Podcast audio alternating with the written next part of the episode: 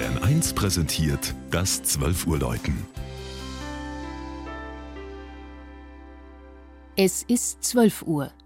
Das Mittagsläuten kommt heute aus Aldersbach in Niederbayern. Georg Impler hat die weltberühmte Asamkirche besucht.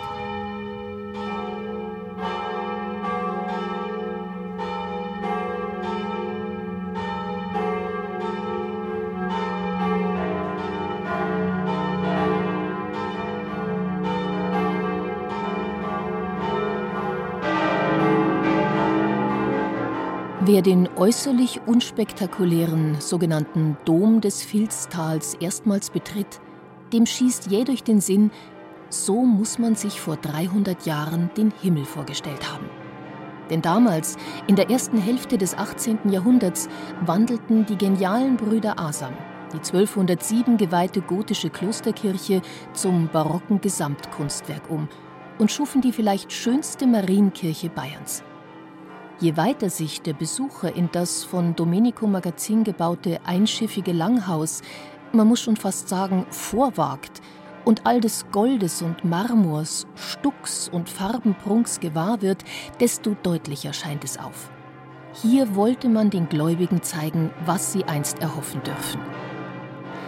Aber es keimt beim Blick auf all die Heiligen, die 400 geschnitzten Engel und die prächtigen Altäre von Matthias Götz auch eine Vermutung auf.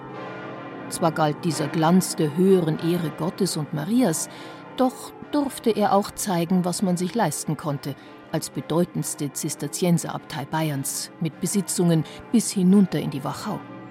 Trotzdem, die Säkularisation verschonte auch das blühende Aldersbach nicht.